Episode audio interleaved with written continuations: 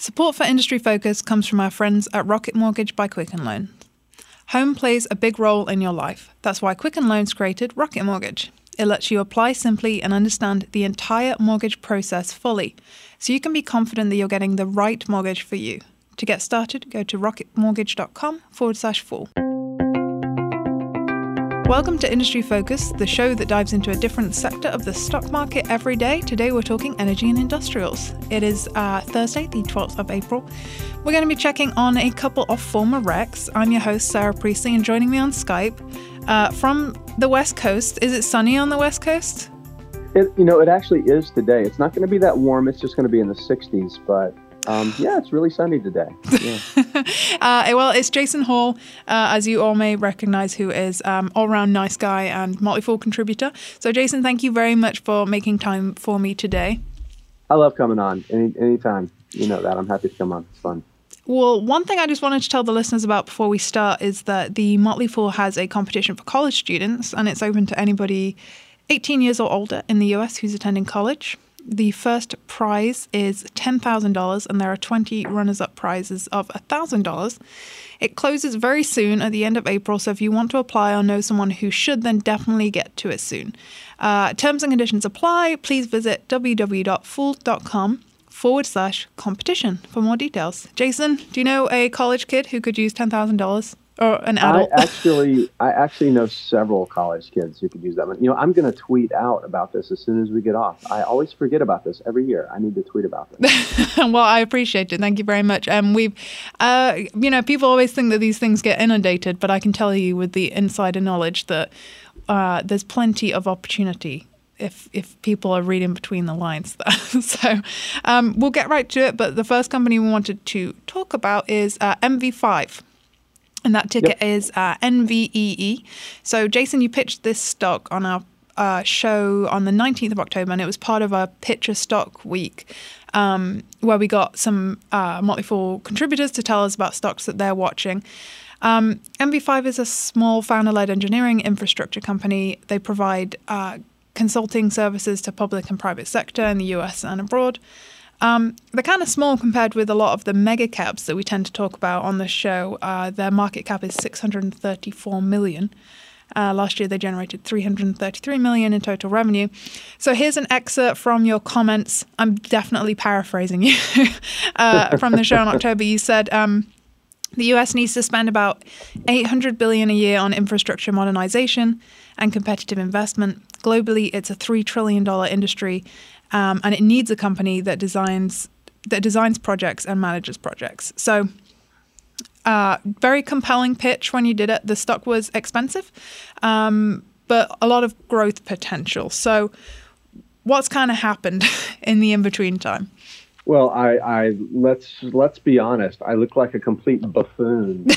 Uh, for, no, for, not for the two and a half months following the recommendation, and it's it's really it's it's interesting because it's a reminder of you know some of the things we talked about. This this was a very small company. It's a small cap.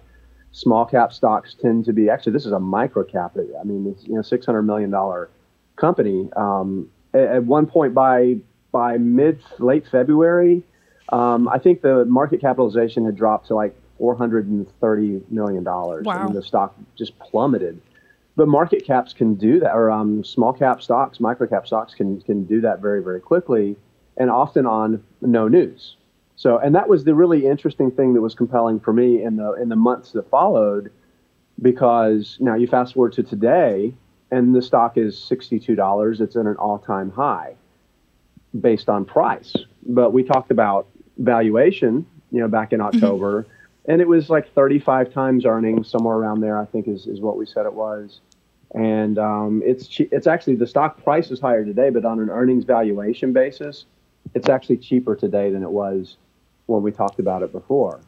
And uh, the thesis for the business, which we, you know we talk about the thesis a little bit, you know, there's kind of two prongs of what make this an exciting um, opportunity. Number one is all of the investments that need to be made in modernization in the United States and on a global basis, you know, it's you know the, the trillions of dollars that need to be spent, um, especially as the urban middle class uh, grows. You know, over the mm-hmm. next couple decades, the urban middle class around the world is going to grow by like a billion people. So think about all the, the water infrastructure and the highways and the ports and the bridges and the telecom infrastructure and all of these things that have to be built just to support a billion more people living in cities. Um, it's a hu- I mean, it's, it's really, it's a huge um, opportunity for a lot of companies. Uh, so where NV5 fits into that is number one, just the, the dollars that's spent, it should be able to capture a significant amount over time uh, in organic growth. Uh, but the key thing that's going to be driving that um, over time is acquisitions, mm-hmm. uh, which is a really hard way to grow. Um, but um, the CEO of the company, the founder, has a really long track record, you know, you know 25 plus years uh, in the engineering industry of, of acquiring other, um, you know, engineering and, and, and consulting companies in this business and building a bigger business. So if you think about in the U.S. alone, there are like 130, 140,000 engineering firms. So there are lots and lots of these small companies, and a lot of them are specialized. So by bringing them into um, a single company, um, NV5 is able to add geographical um, scope. It's able to add or scale. It's able to add additional scope since a lot of these companies are specialized, uh, and then it's able to uh, drive a lot of the costs out through the back end through having a single, um, you know, back end system. Uh, it's able to cross sell since the company will offer more than just that one specialized engineering service. Uh, so uh, there's a lot of really compelling things about it. Um, mm-hmm. But really, what it gets back to for me is the owner, is the, the management. Uh, you know, the the this, the executives own close to 30% of the company. Um, that's you know, so there's a lot of alignment with shareholders. Um, the thesis hasn't changed. You know, the companies continue to perform well. Earnings have grown significantly, as you can see by you know how much the the the, the valuation has improved. Um, so, yeah, well, great time to buy. yeah, exactly. So it's it's kind of not all bad news, and I, I like that. Um, you know, it's something that we're very keen on here is being transparent about picks that we made and how they performed.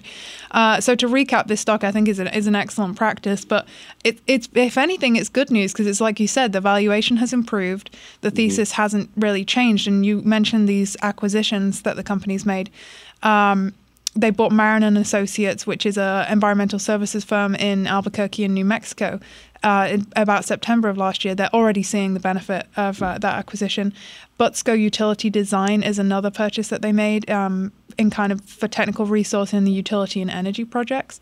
So mm-hmm. all of all of these kind of incremental additions um, are really helping to expand their repertoire. Um, and you can you can see that they they uh, did some work on trans. Oh, they've had some wins with the Trans Canada Pipeline.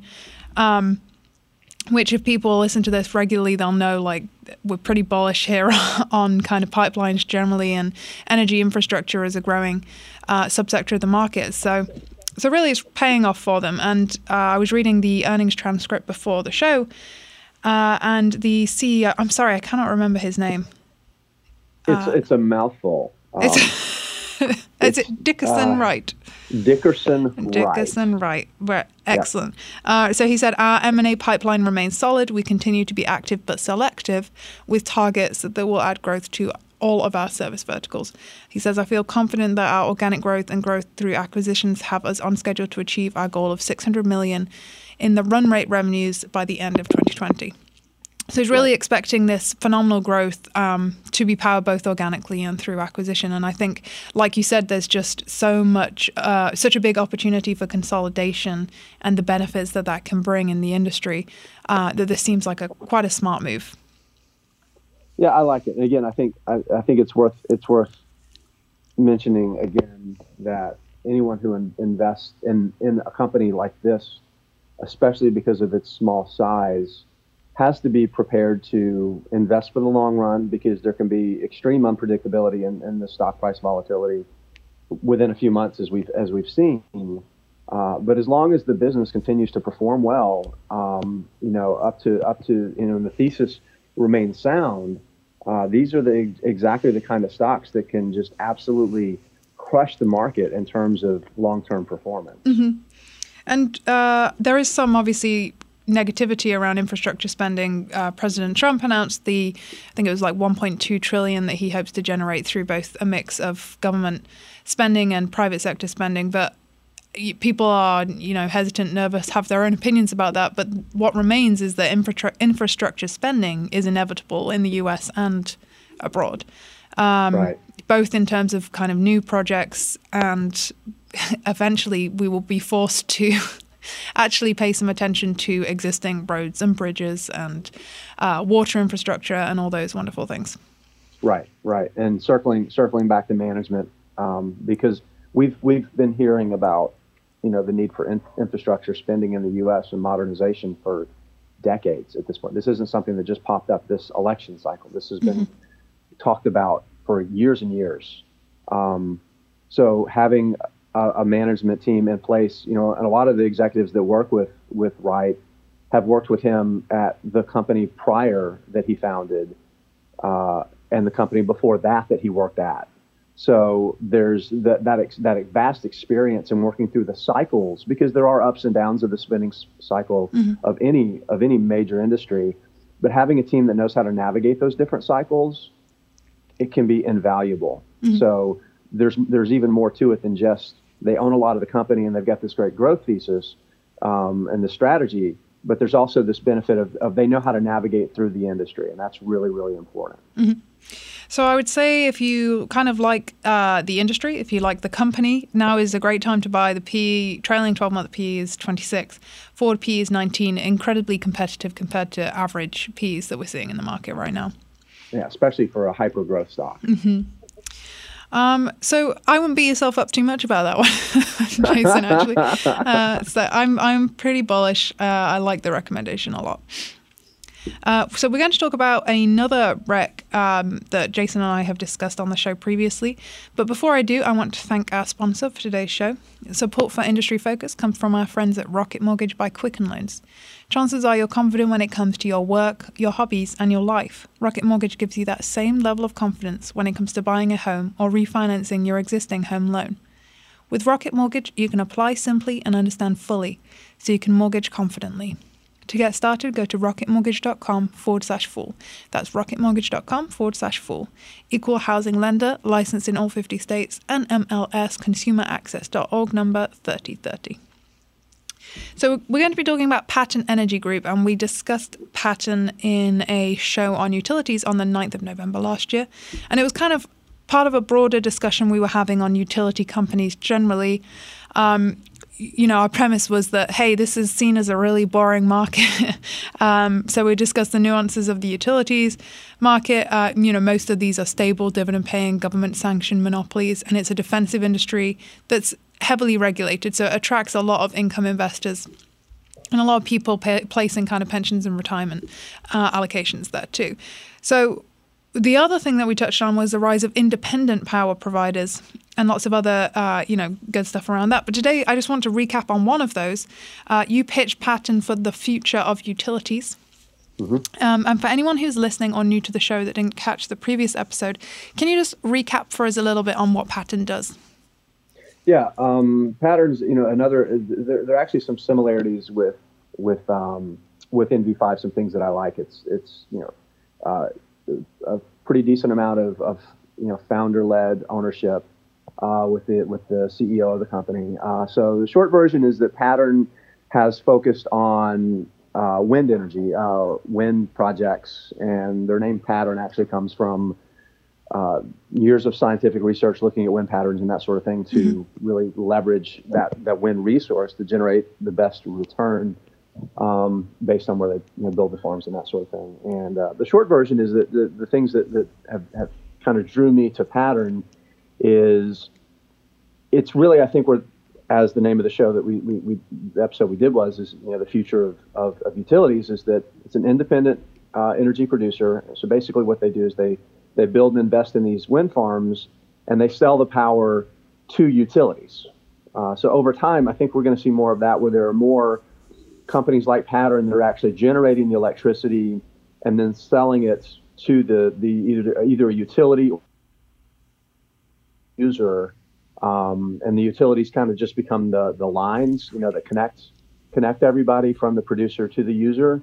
Um, and uh, the thing that's driving uh, so much for pattern is just the cost of production are falling. for for for wind. Uh, mm-hmm. The turbines are getting cheaper; they're getting more efficient, so their costs of producing wind power are coming down. Uh, and that's even as the production credits are, you know, gradually reducing in coming years the federal tax credits they get for, for power production. Uh, but the other the other part of it that I like about Pattern is they they had started talking, you know, almost a year ago about, you know, kind of spreading uh, beyond just wind and looking at solar, some solar projects, and also looking at storage, battery storage, uh, which is uh, just like solar and, and wind uh, uh, technology is getting far, far cheaper. And this and and and storage has the ability to kind of unlock the true potential of wind and solar when the wind isn't blowing and when the sun isn't shining to still be able to have captured that really cheap electricity and still be able to utilize it to mm-hmm. further, you know, outcompete uh, more expensive nuclear and, and, natural gas and those sorts of things. Absolutely, and and I've you know I've t- a bit of a broken record. I've talked about this before, but battery, yeah, harnessing that renewable uh, energy is really going to be what unlocks, I think, the potential uh, around a lot of this solar and wind technology. Um, Taylor and I last week uh, mentioned that uh, last year in 2017, I think in March, California paid Arizona to take electricity from their solar farms for about 14 days. Um, mm-hmm. And really, it kind of raises two questions around this uh, model where the renewable renewable uh, energy creators are selling their power onto the grid. Is that kind of exchange or that negotiation that's going to happen with traditional utilities. And right. then storage, you know, if, if they could have saved those 14 days for less sunny days in uh, winter, perhaps that would have been a more effective use of that power. But um, just kind of fascinating on the side questions, but it's definitely great to see Pattern diversifying into these regions.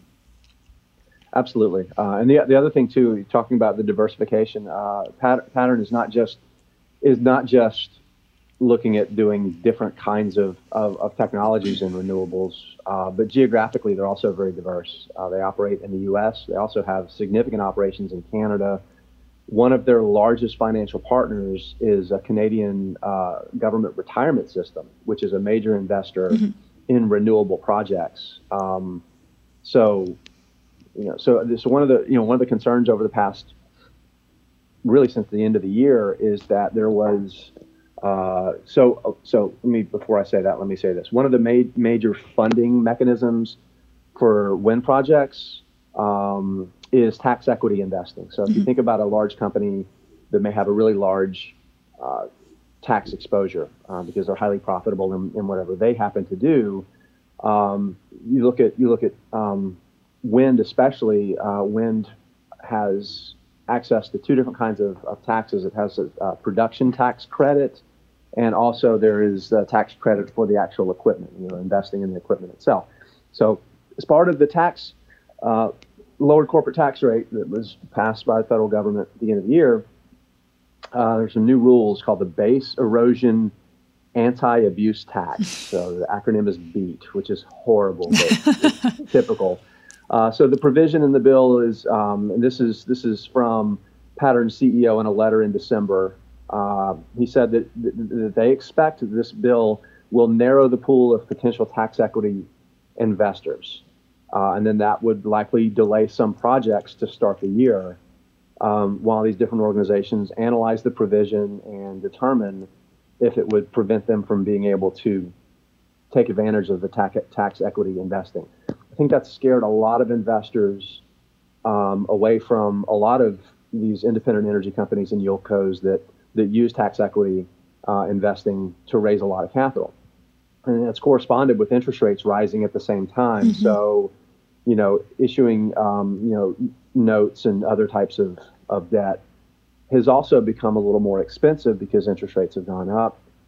The stock, as the stock price has fallen, um, the yield has shot up. It's over nine percent now, which is you know incredibly high, and it's within the it's within the range of what the company can afford to pay. But the issue is that the company can't just issue a ton of stock to raise capital, paying a 9% yield. Mm-hmm. And get any kind of rate of return on that. So, so the, the risk is the company being trapped in a situation where it can't access capital through debt and it has to cut the dividend to issue stock to use that capital at, at an, at, an, effective rate of return. So that's kind of where things are with, with Pattern right now and why I think investors should be a little bit cautious. But I still think, in terms of the long term opportunity, it remains incredibly strong. Mm-hmm. With that said, Pattern has a lot of geographic exposure outside of the U.S., like we talked about with Canada. You know, it's, it's a, one of its major investing partners is is a Canadian retirement um, uh, fund, and you know those are Canadian assets they're generally going to use to fund that money with. Um, it has large assets in Puerto Rico. Uh, it just um, uh, uh, just um, put its first uh, Japanese wind farm into service. So there's a lot of geographic exposure to, to other markets that have completely different incentives than what's happening in the U.S. So I think that's that's gives it a lot of optionality and, and makes it a lot stronger than it may feel based on how much the stock price has fallen based on these on these on these concerns. Mm-hmm. There's a lot of U.S. centric activity and a lot of U.S. Mm-hmm. based uh, stockholders, I'm sure. But yeah, as you right. said, they they so they didn't raise didn't up their dividend, and that's the first time that they haven't done that for 16 quarters. You know, management right. was discussing that this was a very difficult decision for them, which for any, like you said, any of these uh, yieldcos, it, it is because it's such a part, it's such an intrinsic part of people's thesis. But this is kind of a golden goose where you get potentially a lot of growth and um, consistent income. Um, right. And you kind of can't expect to have that without some uh, sort of hiccups along the way. But um, yeah, interesting to see them getting squeezed on both sides with the interest rates going up and then the, the tax reform. Um, obviously, such a capital intensive industry uh, for implementing wind farms and, and any kind of renewable and, and utility, conventional utility, mm-hmm. is such mm-hmm. heavily uh, reliant on debt. But you also really like uh, the leadership. Similarly with uh, NV5 here, it's Michael Garland has got 20 years experience in the business. Yeah, and, and actually before before um, he came to the private sector and started building, you know, and, and working on the development side of these projects, um, he worked he worked for the government um, in um, on kind of the regulatory side. Mm-hmm. So this is someone again who those are invaluable experiences in terms of knowing how to navigate the market, again navigate the debt cycles, navigate um, changes in regulation. Um, it's it's incredibly valuable. So uh, the, the other part of it too uh, is patterns. Um, it's really more of a kind of a sister company than a parent company. Mm-hmm. Um, Pattern Energy LLC, which is a project developer. It's privately held. Um, it owns a small stake in Pattern Energy, the publicly traded company, uh, but their main business is developing and, and financing and selling off um, these uh, large renewable projects and not actually running them. Mm-hmm. And Pattern Energy, the company we're talking about, you know, is involved in actually running and operating these these these projects and collecting the cash flows, you know, like a utility. So, so but but anyway, the the, the point is that the Pattern Energy, the development company, um, has this massive pipeline of projects, and Pattern Energy, the company that we invest in, has the ability to work directly with with with the sister company to to to pick and choose which projects that it wants to invest in. So that pipeline is incredibly valuable with the caveat that in the, in the, in the short term, you know, there's some questions about access to financing and, and, and kind of how that's going to play out. But having an experienced CEO with a lot of history and expertise in navigating, you know, this industry should prove to be really invaluable. Mm-hmm. Yeah, absolutely. And, um, you know, just to recap, so when we first spoke, spoke about this stock, it was up um, 18% at that point.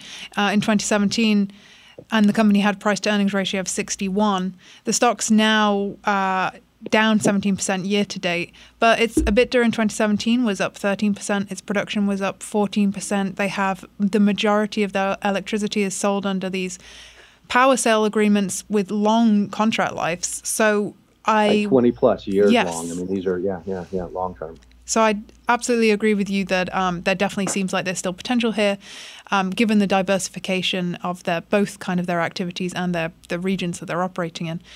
Uh, people, you described it as getting spooked, um, and I would agree with you. It's a slight overreaction to some of the recent news. Right, right, absolutely. So I think to, to just to add on to that, it's um, it's not for no reason. I think it's definitely an overreaction, mm-hmm. but there is some risk.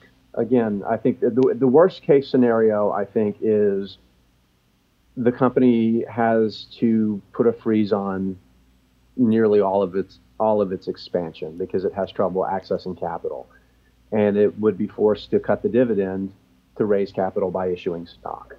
Uh, it wouldn't be cutting the dividend because it couldn't afford the dividend, but literally it had no other way to generate the capital that it needed to invest in, in projects. So I think anyone that invests in the company should just go into it with, with understanding that from a cash flow perspective, I think the dividend's relatively secure, but it's more of a financial mechanism perspective that worst case scenario, the dividend could be cut because of the need to use stock to raise capital, if that makes sense. Mm-hmm. So it doesn't change my personal thesis in terms of the long-term prospects.